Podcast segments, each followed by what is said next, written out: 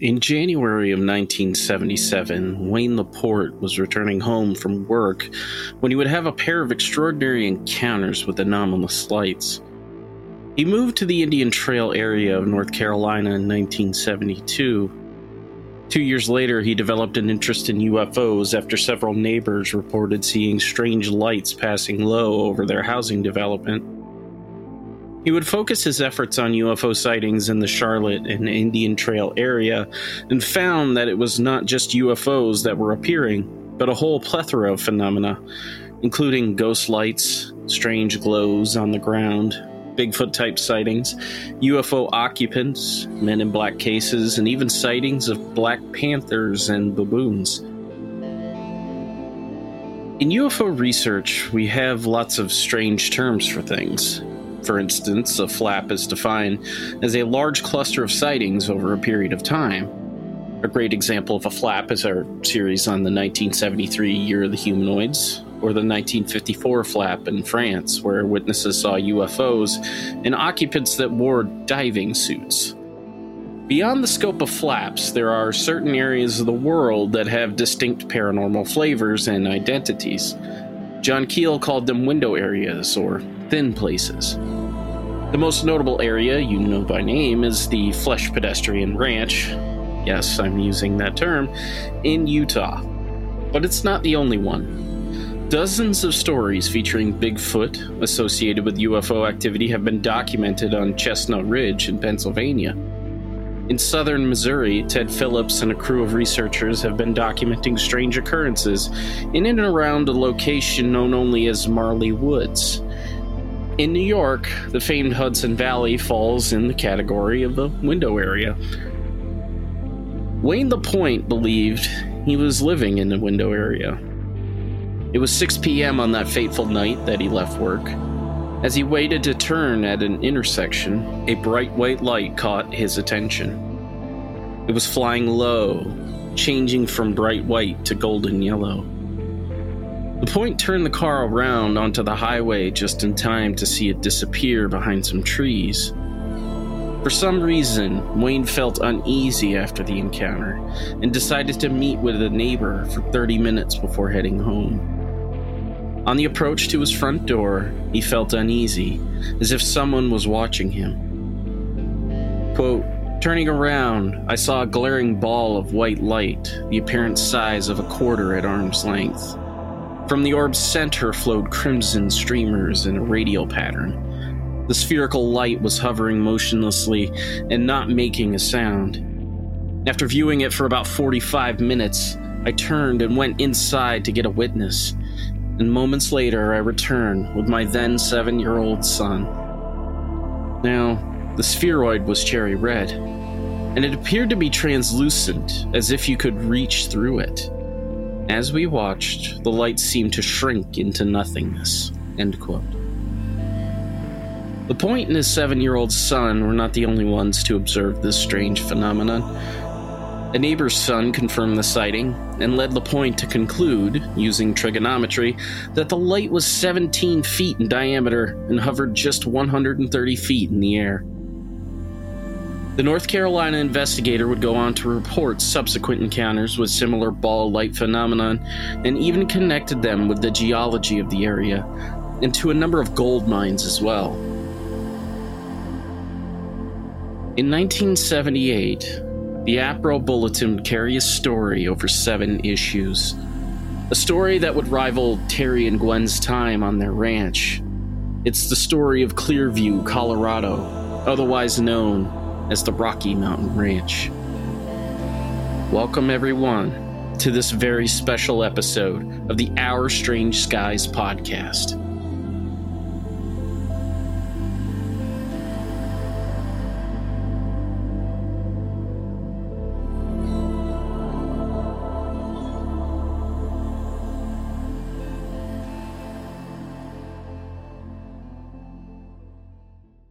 This report is unusual in several ways. No names of individuals associated with the experiences are given, and no information is given about the location of the area.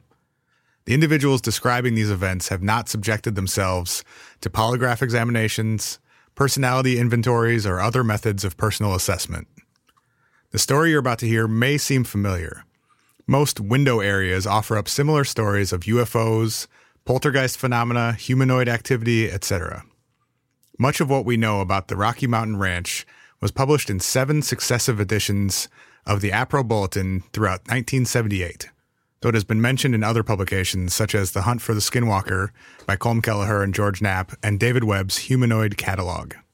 It all started with a phone call to Dr. John S. Derr, a seismologist with the U.S. Geological Survey in Denver, Colorado, and APRO's seismology consultant. The caller was secretive, not wishing to divulge their name or address, but ultimately agreed to meet with John Derr in his home. The two individuals were business partners. Jim was middle aged, served in the U.S. military as a public information officer, and had a career at the time in biological sciences. Barbara and her husband John had purchased the property with Jim. John was in a management position of a larger corporation. They had two teenage sons, both of whom experienced what the ranch had to offer. After their first meeting, Dr. Derr conferred with Dr. R. Leo Sprinkle, the Director of Counseling and Testing and Professor of Counseling Services at the University of Wyoming. He was also APRO's psychology consultant. Sprinkle had built a reputation for working with experiencers using regressive hypnosis.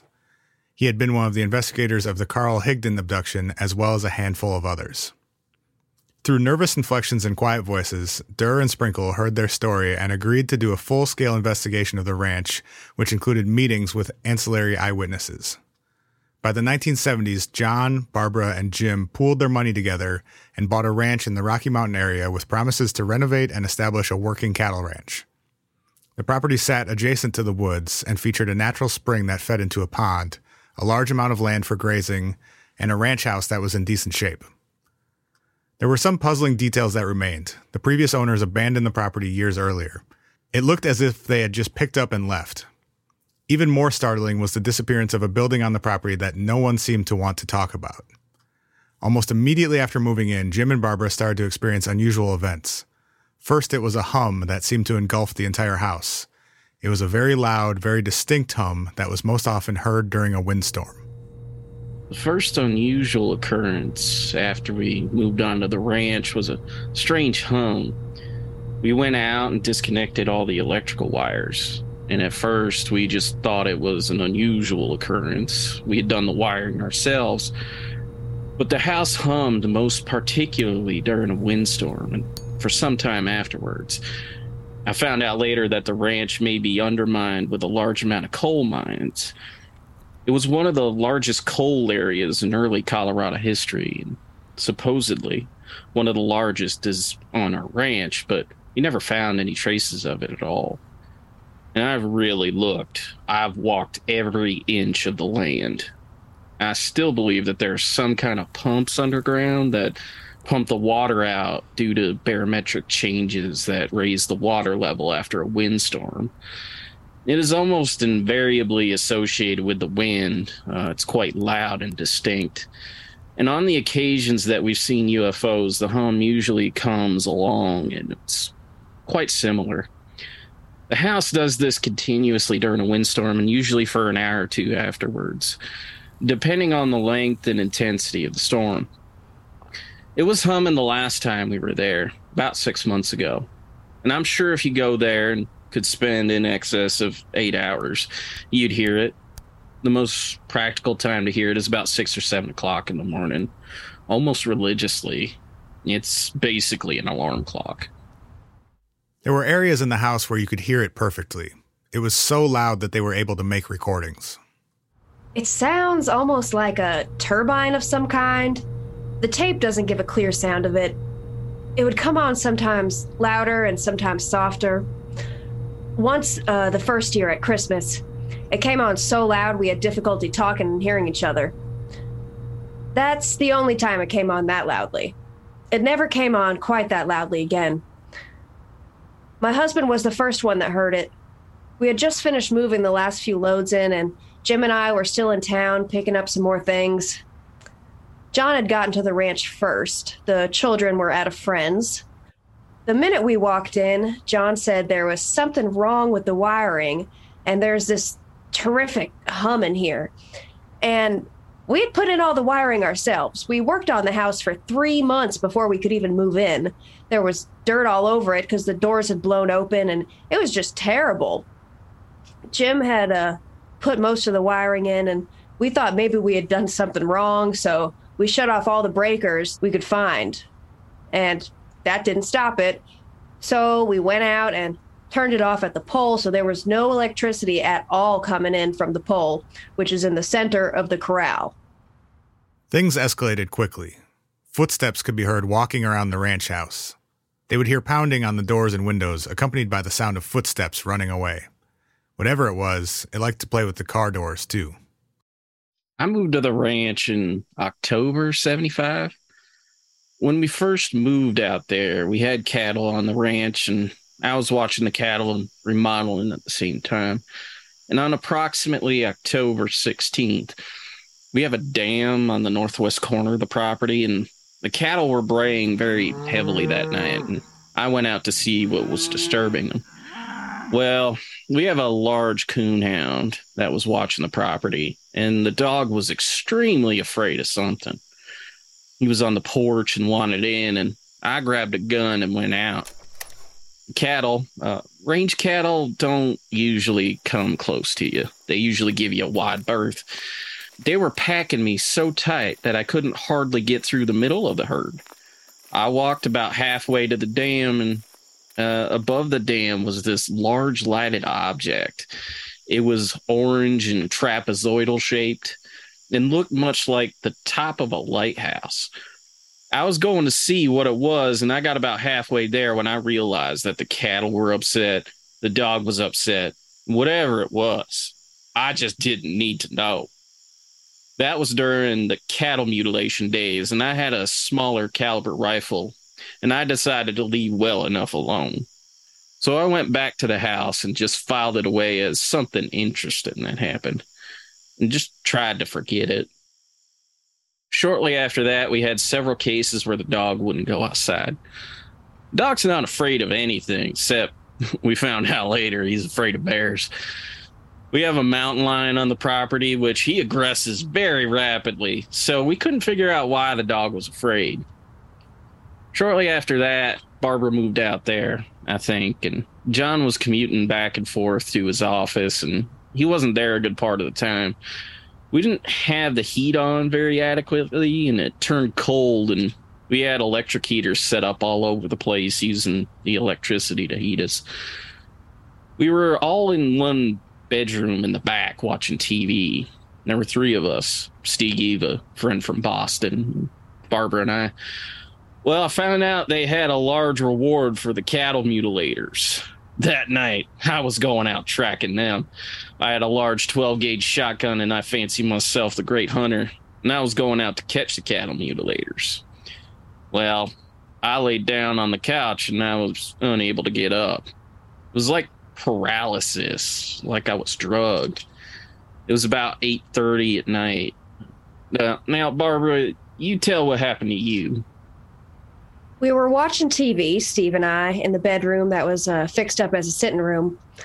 And without any outside stimulus that I know of, my blood pressure and my heartbeat went up. I do have a high blood pressure problem. I saw spots and had difficulty breathing.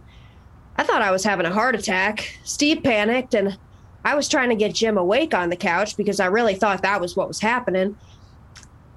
Also, I have a perceptual problem with direction. I do not know north, south, east, or west, but all of a sudden I knew exactly where I was. A feeling I have never had before and have never had since then. My thinking pattern felt different. I don't think logically. I'm a very emotional person, and things that popped into my mind were just like pearls on a string and went right down to the end. I remembered things I had completely forgotten and that frightened me. And by that time, I was screaming, and Jim came to from whatever his problem was, and he couldn't seem to talk. And I was trying to tell him what had happened, and well, I was getting it all out. The only thing I wanted to do was leave. Now, you have to realize that I loved that place, and some part of me still does. I had no place that I wanted to go, but my immediate feeling was get out, get in that car, and go anywhere. And I wasn't at the point where anyone had to hold me down, but I was having to hold myself down. I really wanted to run anywhere. And Jim got me calmed down, and Steve was in a panic. And shortly after that, John showed up, and I started to tell him what happened, but I couldn't talk about it. Every time I started to, I would stutter. Uh, Jim then started telling what happened to him, and when Jim started telling him, uh, then I was able to talk. That was the first strange thing that happened to me, something like it had never happened to me before in my life. I've never lost control. You see, even drinking, I watch very carefully what I drink because I might do something wrong and someone might laugh. But after this, I was upset for days. Then they started to find mutilated cattle on their property. The evidence left behind suggested that something big and hairy was responsible. Shortly after that, the oldest boy, Joe, had his friends out from Denver. They were going out through the woods. This was a Sunday morning. And they found our first mutilated cow about 200 yards from the house up over the hill. They came back in a panic. They were both 16 years old, and it was snowing heavily. And we decided the first thing to do was get into town and get the law officer. Boys were pretty upset, and we took some time to talk to them because they felt like something was following them. I assumed it was natural paranoia. We went out and I followed the route. We found huge footprints that followed them all the way from the cow to the horse barn. And the footprints were even in the soft manure inside the horse barn. They were, I guess, 18 inches. I didn't measure them, but they were quite large. What I guess you would call a Bigfoot footprint. Then immediately I decided to go get the law officer. I went to the nearest phone and called law officer and I told him I wanted him out there right away. He said he would be out there next Wednesday. I explained the footprints. He said, well, he couldn't make it. But there was a bad snowstorm and he didn't show up the next Wednesday. When we went out the next day, all the footprints in the snow had been removed, even our own footprints. All of them were just gone. That was pretty upsetting, and I was pretty angry with the law officer by that time. The mutilation was discovered early Sunday morning. The boys came back around 9 a.m., and the footprints were there all day Sunday, but Monday morning they were all gone law officer didn't show up, which angered me. Wednesday, when he was supposed to show up, he still didn't show up, and we still had a mutilated cow. The udders were removed surgically.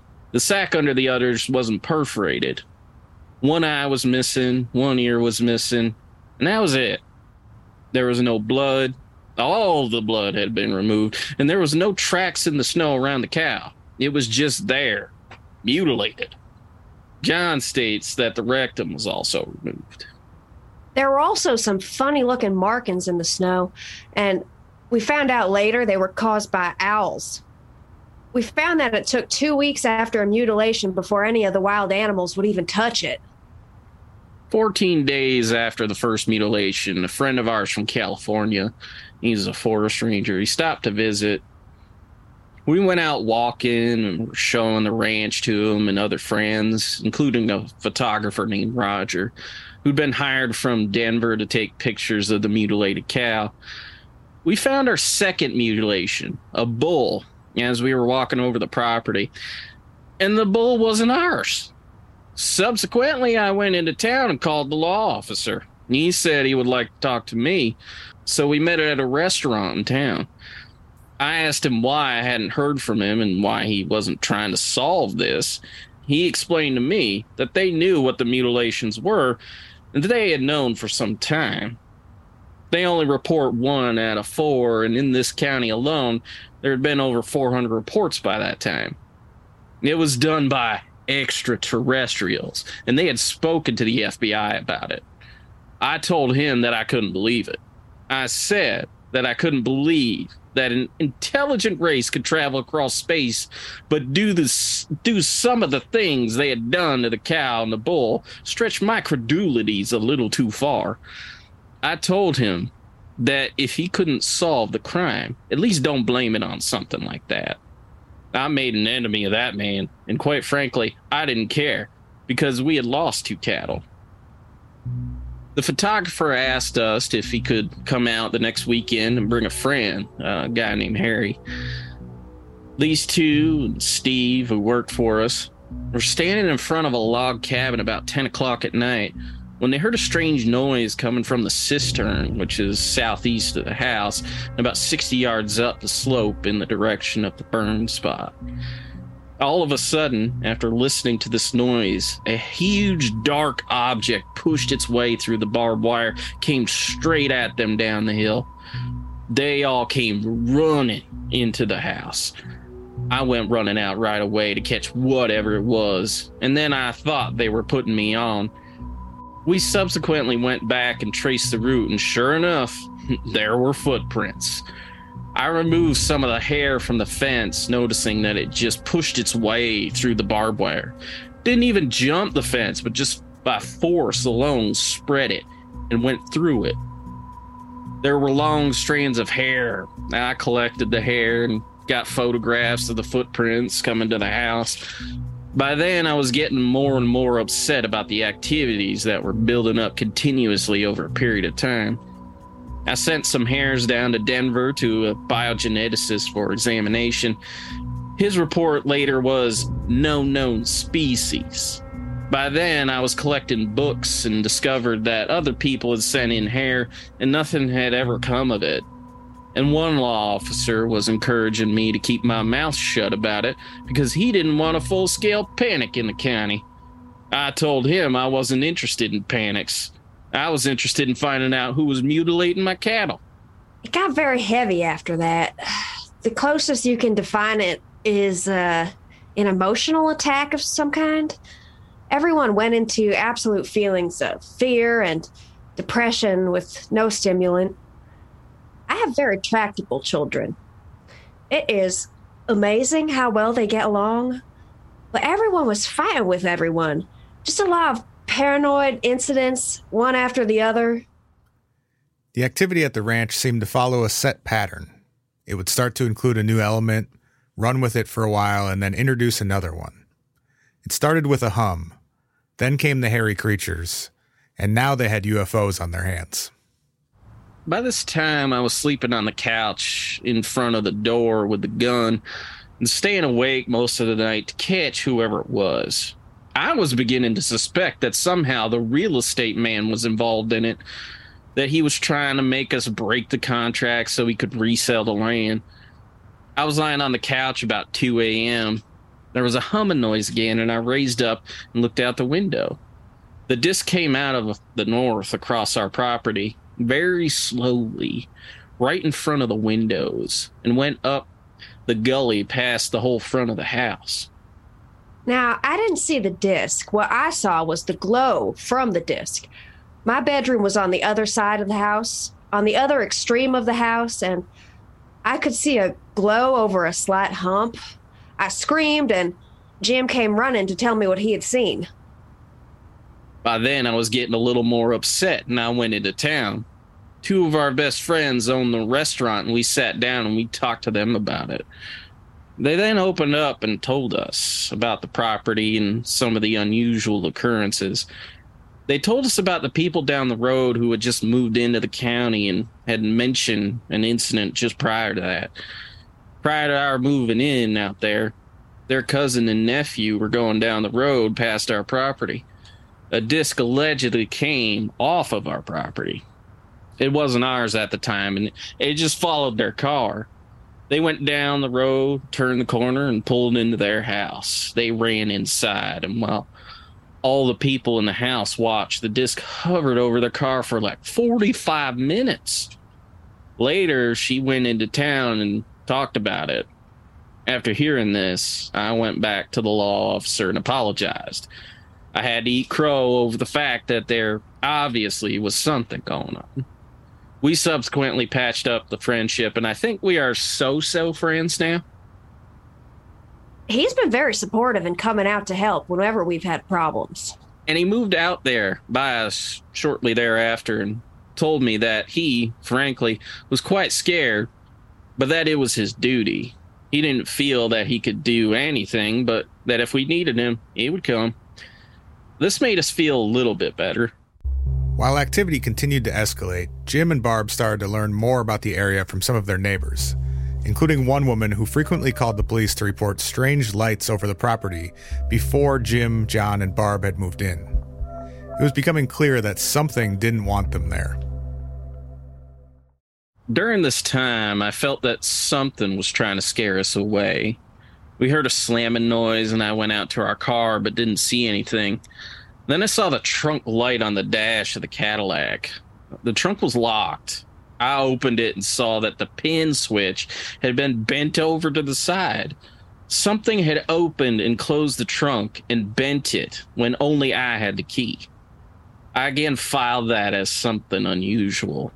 Something would continuously come up and beat on the sides of the house twice and run, you know, like Halloween. Again, I decided it was the real estate man. I went down and talked to the law officer again. He requested that I not shoot anything. He was afraid that whatever it was could shoot back harder, much more undesirably than I could. So it continued progressively for some time after that, beating on the walls and running. I would run out and I would see a big hairy thing running. I was tolerating it to a certain degree. One night, though, I did not. I went out and one was running beside the corral and I shot it. Barbara came running out, and when Harry and Roger came back from town, we went tracking to see if we could find what I had shot. It didn't seem to hurt it at all. There was a little flinch. I'm a good shot, so I know I hit it. There was no blood, no traces, no signs. We pursued it onto the property next to us. Then I heard the most unusual sound. They said it was like a double sound. It was a whine with almost a beeping noise intermixed. The closest sound I think I could describe it to is the South American primate of some time. Some people said it sounded mechanical.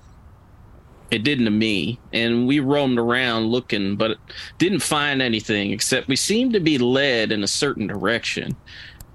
We didn't find anything. We returned to the house, and I notified the law officer that I had shot one. He gave me hell and told me I was lucky this time, and he didn't want anybody killed.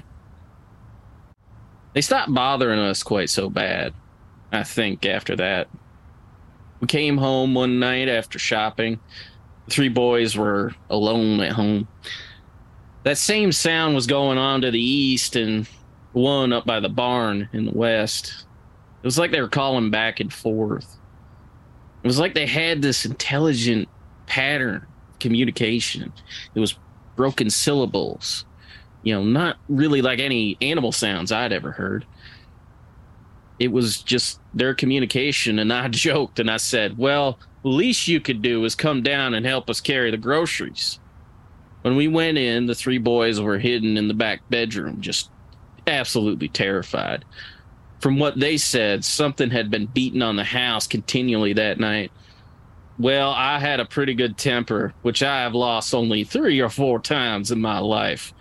I stormed outside. I don't even remember exactly what I said, but most of it can't be repeated. I think I threatened that if we can't have the land, then you won't either. I'll blow the whole thing away. I meant it too.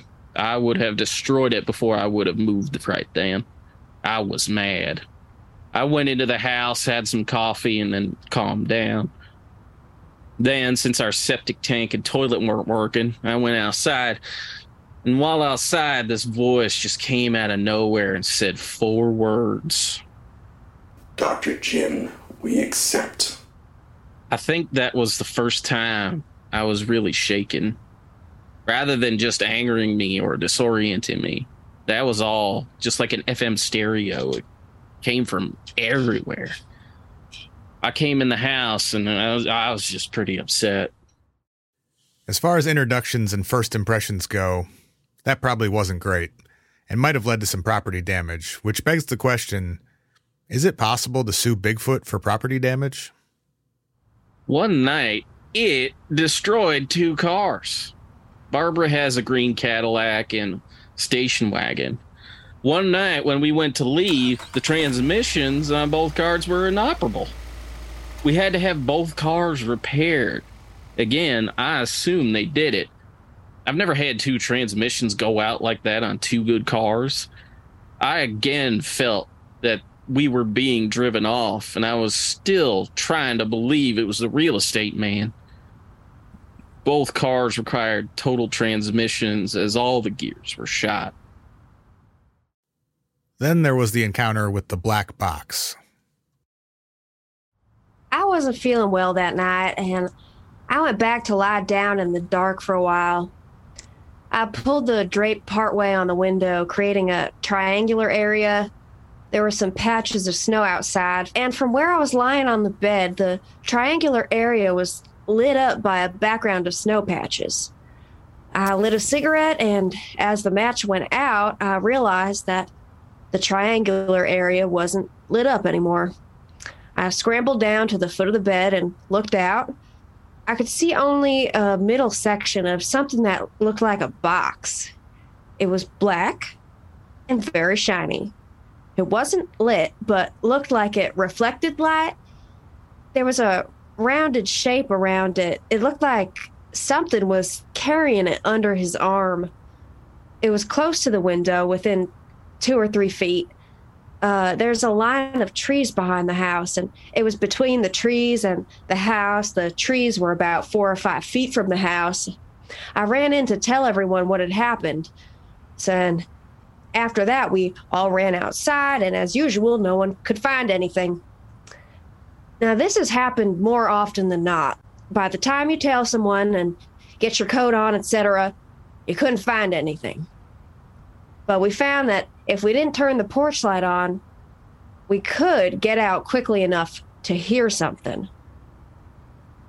There were many smaller incidents that were unnerving. A friend of mine from Boston came out, but I finally had to tell him to go back. He was becoming paranoid and thought that whatever it was had come to get him. He was going to go out and let them get him because he couldn't stand waiting any longer. He had several friends come out who were harassed one way or the other or terrified. The car door opened and closed when it was locked. I went in and talked to the law officer again. If he really felt we were in any danger, I would move the boys. He said that nobody he knew of had been hurt. They had lost horses, a lot of cattle, and animals of one kind or another, and people had been terrified. Mutilations were going on at a much heavier rate during this period. This was 1976, uh, mutilations were occurring damn near weekly. About that time, the school bus driver who was watching a large ranch for the owners had some cattle of his own, moved back to Nebraska after being terrified. His son's yearling was mutilated, and the boy evidently saw something that terrified him. Now, his mother came and asked if we had seen anything like her son had seen because his father hadn't believed him. He had seen something very large and was really scared. I didn't want to discuss it because of the children, but said that we had had some strange occurrences. Also, during that period, two airline pilots and the son of one of them came out and wanted to put a landing strip on our land in exchange for my use of their plane. I agreed. About three weeks later, one of them and two others were killed in a crash nearby in clear weather. Plane was found in the daytime, but I don't know if it happened in the day or the night. Others who have inquired deeply into the mutilations, I understand, have disappeared too, including the editor of a magazine who was never seen again. I also understand that two National Guard interceptors were up close to here and went down while in pursuit of a UFO at night. All of this was a little unnerving, so I decided I was going to stop my own inquiry. I was going to just quietly mind my own business.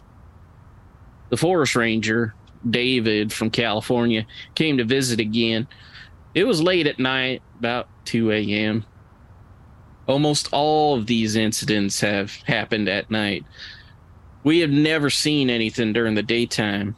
Peggy and Harry were also visiting. Nine discs landed in the front yard, and I got a very clear view of them. They matched exactly one of the pictures I had seen in the book that I have. Harry and Barbara were at the window, and David was asleep in the bedroom.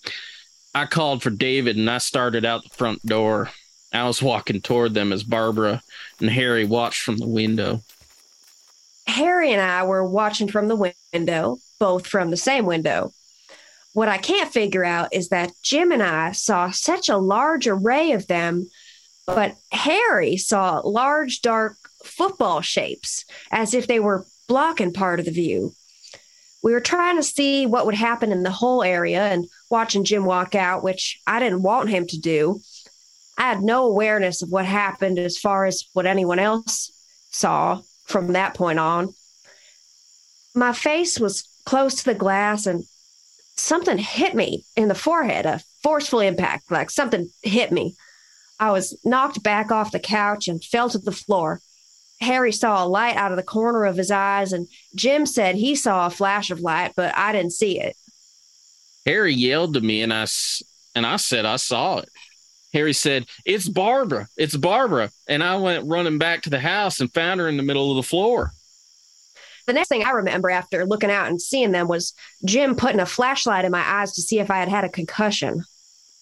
While I was working over Barbara on the floor, they disappeared. I thought about it subsequently and wondered why they didn't do it to me since I was the one walking toward them. But then I began to understand that they did the most practical thing that could be done to get me back inside and get both people away from the window. And I think I really began to respect how clever they were. Then I began to suspect that maybe the government was doing it to us, except that there were a lot of unusual things. For instance, David had been paralyzed during the incident. He could hear us calling, but couldn't get up until it was over. But then he went out walking with me and what we call ultrasonics, the extremely high pitched sounds, were going on out there and continued all night. David was sick then for three days. The sound would sometimes give us headaches, but not all of us at once, to different individuals at different times. Jim would continue to go back to the law officer, and every time he did, he learned more about the area and what people were experiencing. I went back to the law officer and had a talk with him. And he started telling me about some of the incidents that had happened again and about how he had pictures. He said they have a box and he had seen it on occasion. He had seen blinking lights where there shouldn't have been any, in trees and such. He said he was out on patrol one night and he saw in a group of trees this box that was blinking. He said he didn't want to go in alone, so he raced back to town and picked up another law officer to go with him. When he got back, trees were gone. The box was gone. Everything was gone. He thought they had gone into the ground. He had seen things go to, into the ground before. Or so he told me. He is reasonably convinced that they just go into the ground. It's, it sounds completely crazy. There's this one piece of what you might call physical evidence on the ranch. There's a big burn spot on the top of the hill, approximately 35 feet across, where nothing would grow for the first year. It's beginning to grow a little now. On a compulsion, the older boy, Joe, and I drove up there one night and parked at the circle. In the trees, a bright yellow light. Not bright, I guess, a little dim, but yellow Looked like an old car headlight, just shined on the car. The back was toward the trees. We got out and walked over, and there was a box on the ground. I told Joe to stay back about 10 feet. It was making a buzzing sound like a zzz, and there was like a light inside of it, but not on it. Hard to describe, really. It was night, but there was a full moon, and as I walked to about four feet from it, it changed its tone entirely. It sounded like a bunch of angry bees. The sound went up, so I backed away and I told Joe to go back to the car and watch me as I walked up to the box. We then walked back to the car, and I told Joe that whatever happens, do not leave the car. Then I walked back out, and the box was just gone. Following that is the part that Barbara prefers that I leave out. Absolutely. Are you leaving it out because it's personally embarrassing or because it's terrifying? Too incredulous. That's the part that is too kooky, frankly. And she requested that I didn't. And I don't think that close encounters of the third kind are really interesting to anyone except to whom they happen. If something should happen, something should go wrong, and our name should be connected with this, I, I could face it, but I couldn't face this other situation. And I'm too psychologically upset, almost destroyed by this whole thing anyway. And I'm trying very hard to keep from feeling that I've experienced something I didn't experience or did I experience it and can't remember or, or what? At this point, Barbara is shaking so badly she can hardly light her cigarette. She has been practically chain smoking since the beginning of the narrative. There were quite a number of other things. I think they fit pretty much into a pattern. One afternoon, I went out walking in the woods and I saw a bird that was about three feet tall. I got one clear side of it. It was brown and had three feather like appendages on its head. We have a whole set of animal books, and I went through them trying to track it down. I didn't find any such animal existed on Earth as I knew it. I tried to follow it, and it went around those rolling hills, and it was just gone. I came back to the house, and as I was coming through the fence, there was a slight snowstorm. We have this huge coon hound, and as I approached the fence, the kids saw me coming. They could just barely see me in the snow. The dog saw me and came running. When he got to the fence, he stopped and started barking and growling when he got close to me. When I passed, he picked up some kind of an odor and wasn't letting me through the fence. That scared the kids, and they went running into the house, thinking that something was coming. They could just see the shape on the hill. The dog was still not letting me through the fence, even though I was talking to him. It took three or four minutes of hard talking before my own dang dog would let me through that fence. And I had been crawling all around where the unusual bird thing was. And I really thought about what it could be or how it could be, and I've come up with no data at all, except that it was just a very unusual animal and then it was just gone. And I don't hallucinate, you know. I mentioned that I took acid, but I've never had a conscious hallucination in my life that I'm aware of. And I'm sure that if I had, it would be over more than birds at the ranch because I had never had them off the ranch. One night, very late, I was lying on the couch it was a particularly black night. No moonlight, no stars. And I told Barbara that there was not much sense in me staying awake because I couldn't see anything anyhow. I used to wait for the chickens to crow to go to sleep. Really messed up my schedule because I felt that somehow I had a duty to protect everybody. I slept with a shotgun at night. When I lay down on the couch, there was just enough light remaining to see a little. I looked up and right at the window. There was no place to stand as it was a high window, was the outlined shape of a man just looking at me. He had on some tight fitting apparel. I couldn't see any colors, just a black outline. I got up and I went to Barbara's bedroom. He rapped on the door. Uh, most of what I've told you is what happened to me. This is the other thing that happened to me and me alone. I had the same thing the blood pressure, the heartbeat, the difficulty breathing. I was sitting straight up in bed when Jim rapped on the door. I was trying to light a cigarette and I dropped the match on my bed in my state of terror. I opened the door and he came in and said that he had seen something strange out in front and wondered if I was all right. I told him I was having the same kind of symptoms and that I was very concerned I was developing a heart problem.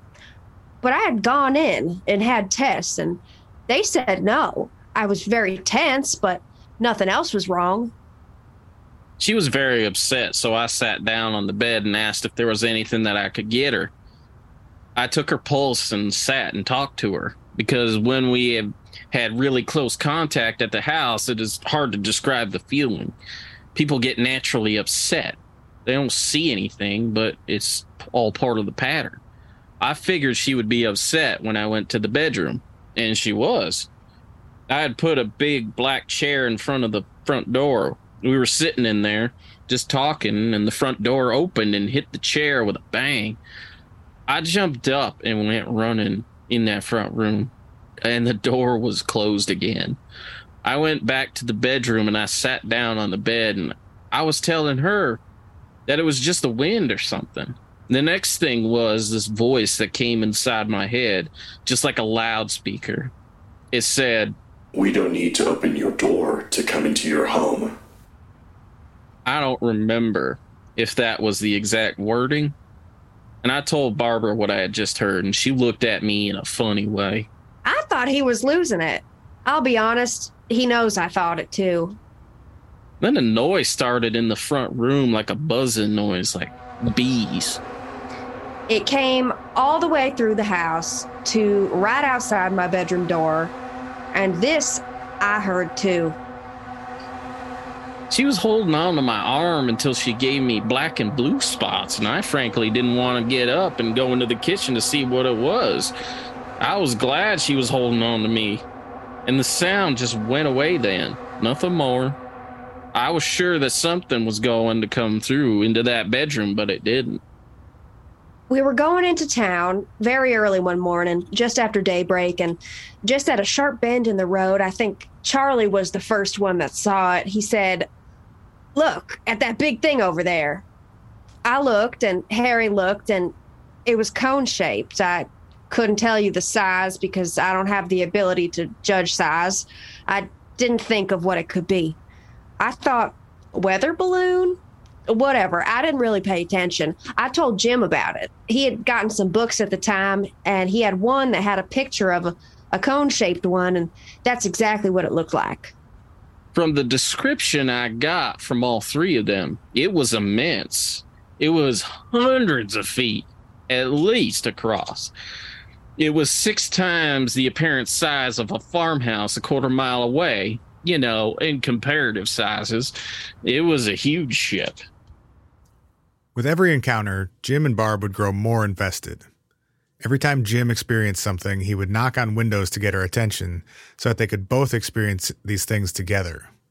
On one occasion, one of the Bigfoot like beings mimicked Barb's movement.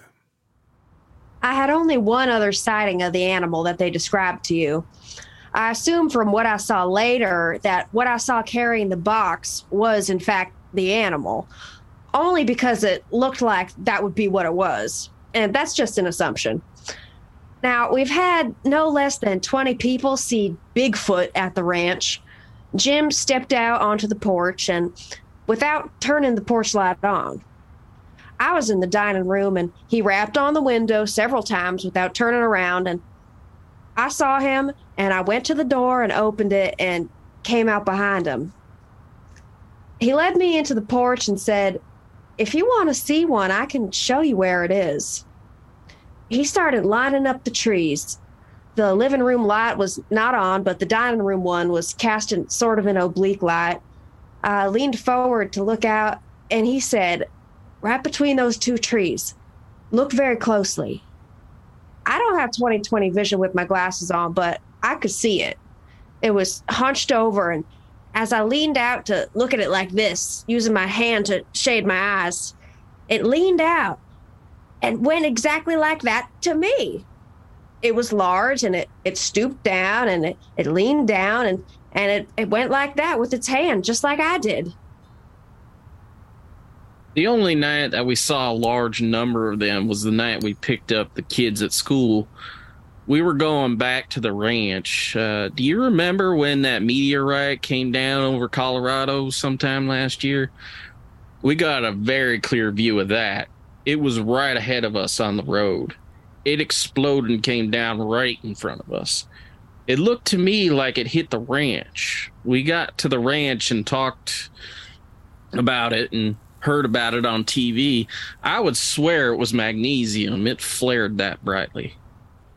Jim also knew how to antagonize them. We have some friends from Texas who got a pretty big jolt at the ranch.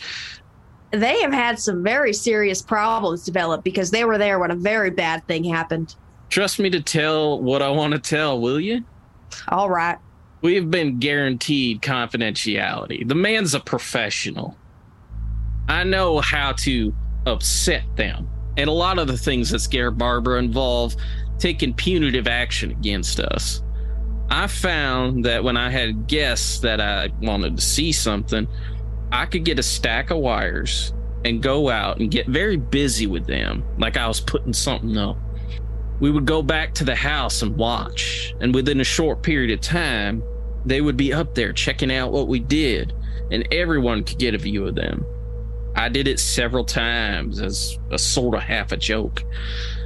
Dan, the friend from Texas, was given the old "You're not, you're not giving me that kind of junk, are you?" Electronics is his field, and he is a computer expert with a large company, and he is impressed with his own self-importance, if you know what I mean. Well, I went up deliberately to stir him up. I found that certain elements very much upset them, silver being the main element. I have a large collection of Native American silver jewelry, and I discovered inadvertently that they shied away from silver. So I went up to the circle, the burned spot I spoke about, and I stuck silver bracelets in the ground along with the wires, like I was really putting something intense up.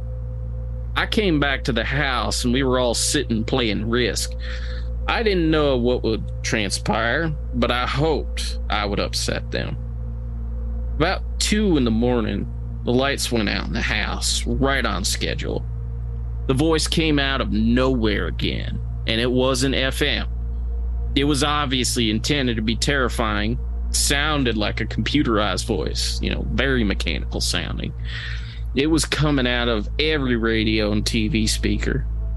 We were sitting right in front of a console stereo, and the voice came out of it, and I could almost recite the words exactly. They're just burned into my memory. Attention. We have allowed you to remain. We have interfered with your lives very little. Do not cause us to take action which you will regret. Your friends will be instructed to remain silent concerning us. Well, that's very close. That's just about the words. Well, Dan was extremely thrilled when the lights came back on because he said, Now I'm in my field. He asked if he could take apart our TV set and stereo. He was quite good electronically. He guaranteed that anything he took apart, he could get it back together again. And he started to dismantle it. He went through the whole unit and he said that he couldn't figure it out, but that his technicians in Texas, when he got back, would. He checked and the stereo was off. The phonograph was on when the lights went off, but the radio receiver part was off. It was on phono. We found out that the type of transmitter it would take from even close range to cause a signal of that intensity to go through the house would be beyond our means to even put up. But Dan was still sure it was a hoax. His wife and children were all upset and crying, and Dan took his daughter off into another room and told her that they needed to figure out if it was a trick or not. He told her to go back out and tell us she was frightened and wanted to leave immediately. He thought that if she acted upset enough and if we were playing a trick on them rather than ruin the whole vacation, we would just admit to things. I got very upset and said they couldn't start back to Texas in the middle of the night. I I said I would call a friend in town and see if they could stay there instead. Then Dan talked to his daughter and they all calmed down and they ended up staying the night. And he just told us this weekend that he knew if he was going to ruin the whole vacation, and if it had been a trick, we would have admitted it to him. He had decided to save his own sanity that it was somebody else with a massive capacity pulling a hoax on us, and that we were gullible enough to go for it. Needless to say, Dan never found the trick. He went over the whole house. He even dumped the laundry bags. He went over everything. I was glad the house was clean. But uh, really, we didn't mention the fact that often when the wall pounding was going on, or when there would be a larger number of discs, or the animal would be around more, quite often all the electricity would go off. I absolutely freaked out if anybody wanted to go out and check the breaker on the corral until after things had calmed down. We would check the house breakers and eventually go out to the corral, and the breakers would be on out there. We developed a system of nobody going by themselves and nobody making a big issue out of something that at least two people didn't see or hear. Because it was too easy to get paranoid. Once I went out the back door and heard this horrible sound in the corral and screamed and freaked out and came running in. Everybody went out with flashlights, and it was a cow that had gotten trapped in the corral. It's very easy to get into that, and I could see my children doing it. it everything strange that happened a sudden windstorm that came up, a sudden fog that would roll in. It all was the space creature. It was it was becoming an absolutely paranoid thing, and it was very frightening. I think we suffered as heavy on the mutilations as anyone I had heard of. We lost six cattle in two years. That is a pretty heavy amount of loss. In light of the fact that I was watching that land so carefully, I was determined to catch whoever it was. The reward was so high, I wouldn't have minded it at all. It now comes close to half a million dollars the paranoia had gone down now. Two years ago in the county, you didn't dare stop on the side of the road. Those people were carrying high powered weapons and they would shoot anything that moved. It was really tense, and I could see the law officer's point of view, but I don't think you solve it by sweeping it under the rug when it's continuing to go on. The mutilations haven't gone down at all. Remember when the big mutilation thing was going on? Well, they haven't gone down at all. When you have a problem you don't know how to deal with, sweeping it under the rug isn't good, but what do you do instead? I wish someone would come up with a very neat package to answer that. Throughout the course of the interview, Jim kept alluding to an event that Barbara refused to discuss. Jim was persistent. He had to get it off his chest. Will you remove me from my promise? Oh, Jim. Trust me. All right. Because I want to get it out of my mind too and then just forget it. All right, go ahead. Because it's necessary to develop what bothers me. Well, the night that we saw the box, I stopped at the top of the hill and looked down into the trees there was a light in the trees. I told Joe to go on to the house, and I walked down into the trees. And I think that's the closest I ever came to being afraid. I didn't feel fear in that sense, but my legs wouldn't move. I had to force my legs to take me down because I didn't know what I would see. I walked down to the light, and there were two individuals waiting for me in the light The light didn't come from anywhere. I can't describe it. It's just light. They obviously weren't nervous, and as soon as I walked up, they spoke to me by name and told me, I can quote it exactly. How nice of you to come. It was as if I had been expected. Down below, possibly 50 to 60 feet from us, was a disc on the ground. It was lightly lit, just light enough to see. I can describe it exactly. I've burned that in my memory.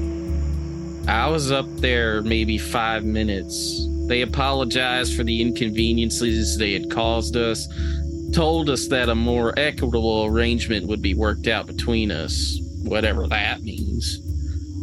I wanted to ask a lot of questions, but found that I didn't, you know, like where are you from? I didn't ask any of that. There are several things they asked me not to repeat that have no significant meaning at all. They're unrelated to anything. I think maybe they were just checking to see if I would keep my mouth shut. I told them that if they were mutilating cattle, it was a pretty foolish thing to do, draw that much attention themselves. I complained about the damage to the cars, and they had never admitted to doing any of it. One thing they did do was that they mentioned the box and that I did the right thing by backing away from it. It was what I called an implied threat. They nodded, and approximately 20 to 30 feet away, Bigfoot, as I call him, got up and walked toward the box. The box changed tone and it and he dropped. They said As you can see, they are quite lethal. They said that they would come back and talk again. There were no goodbyes. I just somehow felt it was time to go. They did tell me that my memory wouldn't be tampered with. I think that is about it. I didn't ask any of the questions that I figured I would want to ask. Somehow they seemed juvenile. And I had no doubts that these were two men. They were men. I could describe them almost exactly. I had seen them before. This is the thing uh, I hadn't mentioned. I hadn't gotten a really close look, but the two that spoke to me were not identically the same as those that I had seen before. They were similar. They were definitely humanoid. Uh, about five foot six inches tall, I would say. They had on tight fitting clothing, you know, kind of like a flight suit. I noticed the clothing change colors from brown to silver, but I don't know how. They were very fair, had large eyes, and seemed perfectly normal, completely relaxed. They had blonde hair with something over the head, but I could still see their hair. They had something like a flight suit on, skin fitted, the hair was obviously blonde, wasn't long. It didn't make much of an impression, really. The thing that impressed me the most was the eyes. And if I were judging what they were, I would say they were humanoids. They were different from people, but not different enough that you couldn't call them people. If you saw them on the street, you would stare at them as being different? Right, but not freaked out by them their facial features were finer. Their eyes were larger. They would have been striking, but almost effeminate, almost delicately effeminate, completely self assured. They obviously were handling the situation with me very well. Did you turn around and walk away from them, or did they go first? I went first. We talked. There were no goodbyes. It was just like, well, we're finished and I walked off. I thought about all of the things I would have liked to ask, but I couldn't figure out why. And then I couldn't figure out why they had even bothered to talk to me. It was obvious that I was supposed to come. They didn't say anything that would indicate why except a more equitable arrangement. You weren't feeling well that night, I remember. I was feeling very badly. Jim has a heart condition too. A myocardial infarction. I didn't particularly want to go up the hill, but I felt somehow compelled to go up. Nothing that happened was phenomenal. I can't figure out why or how. They didn't give me any earth shattering information or even admit they were mutilating the cattle. The only fuzzy thing I found out for sure is that this big thing, Bigfoot, obeys the commands. I found that out. I found out the box can be lethal. If they were telling me the truth, it was all in all a very pleasant conversation. We had no trouble with them after that. This happened approximately in January of 1977. The part that was interesting was that they would see us again, and I was really excited. I came back and told everybody that they would be down to the house to visit one day. It was a very pleasant conversation, and I would define them as diplomats. They were very capable of handling what they had to. They were very smooth, and if I were judging by the ones that I had seen before, they were larger and they were more humanoid. If anything, they were half breed. I don't know. They looked enough like people that in a laboratory we could produce people that looked like that. That was my first thought that somehow the government was trying to do this. They were completely self assured. They spoke vernacular English. I was pretty rocked because I did see the disc and it was quite clear. I walked on back to the house and it wasn't very long that I was gone. I'm sure I wasn't with them very long. I was excited over the more equitable arrangement. I guess I had some illusion that they were going to give me the cure for cancer, a billion dollars or something.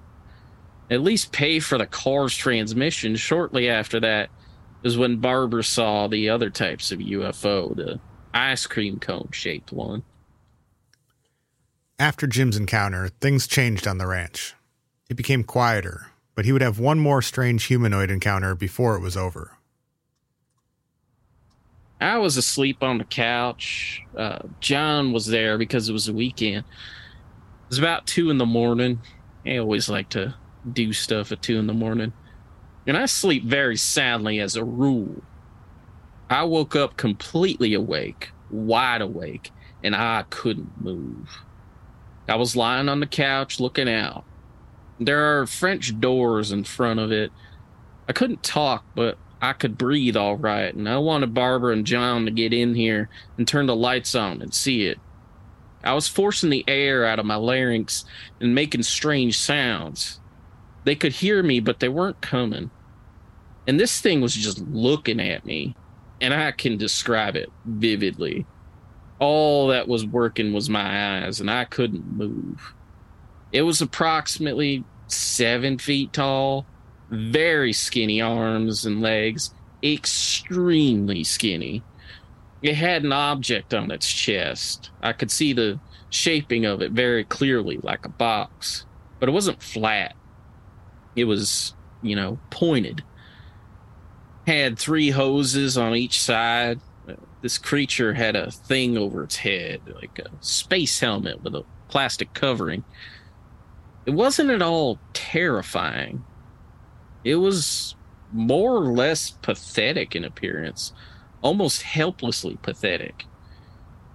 It was just looking at me in the same way that you would look at a patient on a table, not cruelly or indifferently, just looking. I kept making these noises and it just vanished. It wasn't there anymore. And I said, Oh God, I'm hallucinating. I've lost my mind. Then I decided, no, I really couldn't be. John and I got in there just after it had disappeared, so we didn't get to see it. The reason it took us so long was that John couldn't get me awake, and he was torn between running to see what was happening and trying to wake me up. And we lost a few seconds that way. By the time we finally got in there, it was all over, and John's had some experiences on his own, but I'll I'll leave that to him. I think the reason that it is all so interesting to me is that we were headed toward a more amicable relationship with them, you know, after talking with them. The disasters had stopped, the pounding on the house had stopped, the terrorism had ceased, and after talking, I I kind of liked them. They were pleasant, and whatever they were, I hadn't decided they came from space, and I'm still not sure of that. But then again, after that, the hostilities started up again. That was extremely disorienting. The situation got extremely tense with no apparent reason. No disaster happened after that, but from the time that I talked with whatever it was on the hill until I saw the thing at the couch, everything was running so smoothly. Jim, Barb, and John would choose to leave the ranch. Though they felt the beings did not wish them ill, they still felt like something did not want them there it was almost exciting that we could live peacefully with whatever was from wherever they were from.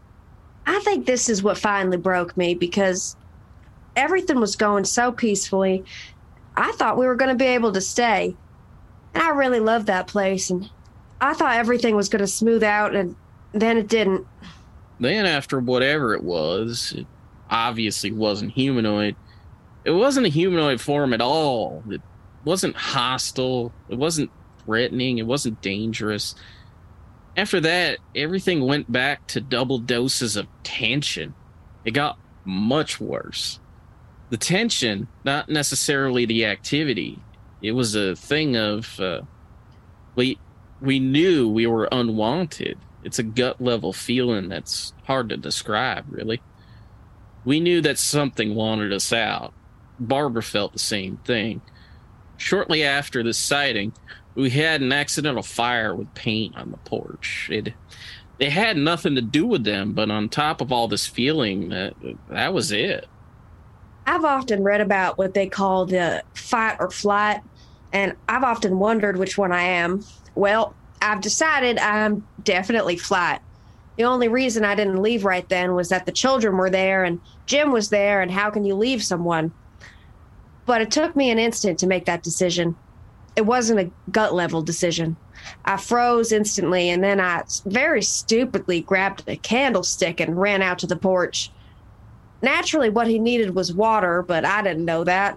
I really thought we were being attacked. I just decided that I couldn't take that anymore because I'd faced the fact that if I ran out of there, I'd probably die. I figured that I was getting far off the end of the stick when going out there to die didn't seem that important. And I thought, it's time to leave before you lose it all. This leads us back to another incident. A friend of a friend who was in the army came out to visit the ranch. He knew nothing about it. This was just his trip to the country. He spent the night, but he wouldn't go into the woods. He felt something was very wrong and he didn't want to go out. We didn't press him and he and we didn't discuss anything. The next morning, when we got up, he was already up and was walking across the fields. He would walk stiltedly out and then turn and run back. He was doing that back and forth, and everyone thought he was crazy. When we asked him what was going on, he said that every time he got near the house, something took control of him and forced him to walk back into the fields. I can see you are really concerned, but what made you finally decide to take action? I felt the events that had occurred at the ranch were significant enough so that someone of serious intent should be looking into it. Because I'm reasonably sure that there is a permanent installation there. I could go into a lot of reasons, I suppose, but the main reason is that our ranch overlooks a military installation. We have a perfect view. That is the only reason I can think of for a permanent installation being there. I've read Hynek's book. I inquired into Dr. Condon. I know people who knew Dr. Condon. I checked into his character. I found out that the CU project was basically a sham, at least in my own opinion, and that he was certainly not someone to whom I would have wanted to pass on my findings. I checked into the Herbert Schirmer affair, the state trooper, and I found out how he'd been treated. I knew how we treated him because I was additionally a PIO officer for the Air Force, and I knew how I dealt with that sort of thing as a security officer. No one with good judgment wants to be made a laughingstock. I go back periodically. We had some guests from California, and they wanted to go out and see what was happening. And I took them out and we spent the night at the ranch and we looked over again. And the reason that I think that I really wanted to bring it to someone's attention is I'm reasonably sure that they play rough. It's not big brothers from space who are interested in us as spiritual beings or whatever. I'm absolutely convinced that they couldn't care less if we live or die We're nuisances. Although I think they may be more humanitarian than we are. And I can only assume that they are watching us, watching our military potential, because I can't conceive of anything else. I have no doubts, but what they are mutilating cattle, none at all. The cattle are being lifted into the air, They are being drained of blood, they are being mutilated, and they are being lowered back. If they wanted to do just biological research on cattle, they could have disposed of the remains without being found.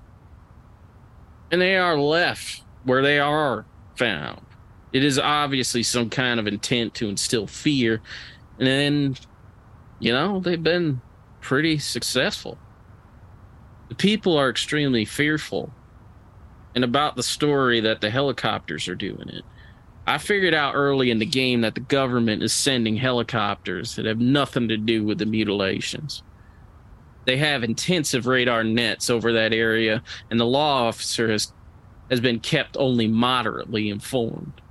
The reason for what they are doing, I think, scares me a little. All I want is a simple, uncomplicated life. And if I never have to hear from you again, well, that'd be all right. I'm not trying to discourage you, but that would be fine. I don't care what you do other than don't involve me. That's all I really care about. Following her experiences on the ranch, Barb started going to therapy. She just wanted to put it all behind her. Jim, on the other hand, was more curious. He returned to the ranch on a number of occasions, sometimes bringing company to experience what the ranch had to offer. He never felt fear, at least he wouldn't call it that. There was no danger, only a feeling of helplessness.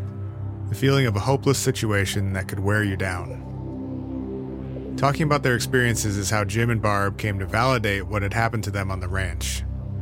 He was curious about how they entered the mind, how they could manipulate objects. He wanted answers and was willing to work with others to get them.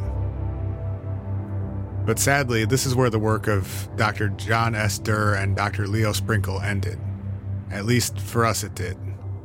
There were no follow up articles after the initial seven part series was published in the APRO Bulletin in 1978. The pseudonyms were still pseudonyms, the stories just stories, and that was where the mystery rested until 2021. In an interview with Mystery Wire, Kate Grabowski, MUFON's state director for Colorado, claimed that it was her family that lived on the Rocky Mountain Ranch, that it was located in Elbert County, Colorado, and that she had stayed there a few times. So my sister and I spent a handful of times out there. It's kind of a long, convoluted story. My mom worked for United Airlines, divorced my father in 73, and met a gentleman in 75. He and his family, so he and his wife, were separated at the time. She had a new love interest. They had three sons. They owned the ranch property. So the two younger sons and the father lived with us during the week to commute back and forth to the United Airlines Computer Center. And the two younger boys went to a bigger high school in Colorado, Cherry Creek High School. The oldest son stayed on the ranch. We experienced some really scary, frightening things out on that ranch strange boxes, helicopters, menacing people, paranormal activity, circles on the ground. The mutilations not only of horse but of sheep. There was a sheep, a horse, and many hundreds of cattle almost occurring daily.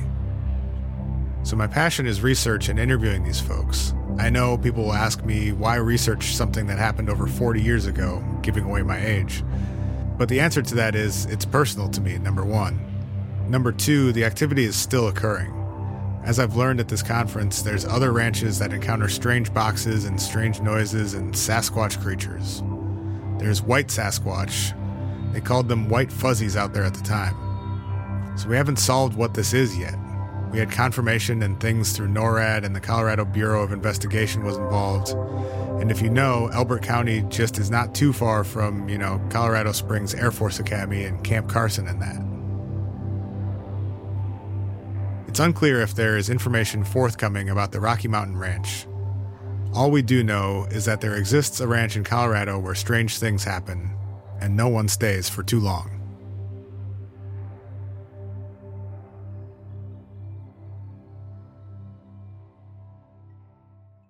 Thank you all so much for listening to this episode. Special thanks to our voice actors for this for this one. Uh, the narrator was played by Spencer Wirth-Davis. He's from the What If podcast and Finding Quantum Quest, and he is our editor. You may well f- recognize his voice from the last episode. The part of Barbara was voiced by Willow Truman from the Nonsense Bazaar, and the voice of the aliens is by Brian Hastie of the Double Density podcast. If you'd like to subscribe to the show, buy some merch, support us on Patreon, or check out the original sources that we used to make this episode, check out the show notes. There's a lot of good stuff in there, including the link tree that will lead you to most of that stuff. Special thanks to Floats for the use of their song UFO as the theme for this podcast. Special thanks to Spencer Wirth-Davis for editing, Megan Lagerberg for our logo, and the great Desdemona for all her hard work on this podcast, including the art uh, in our T TeePublic stores. Many of the designs were designed by her. And finally, don't forget to look up, because you never know what you'll find in our strange skies or pounding on the side of your home in the dead of night. In gray, we trust.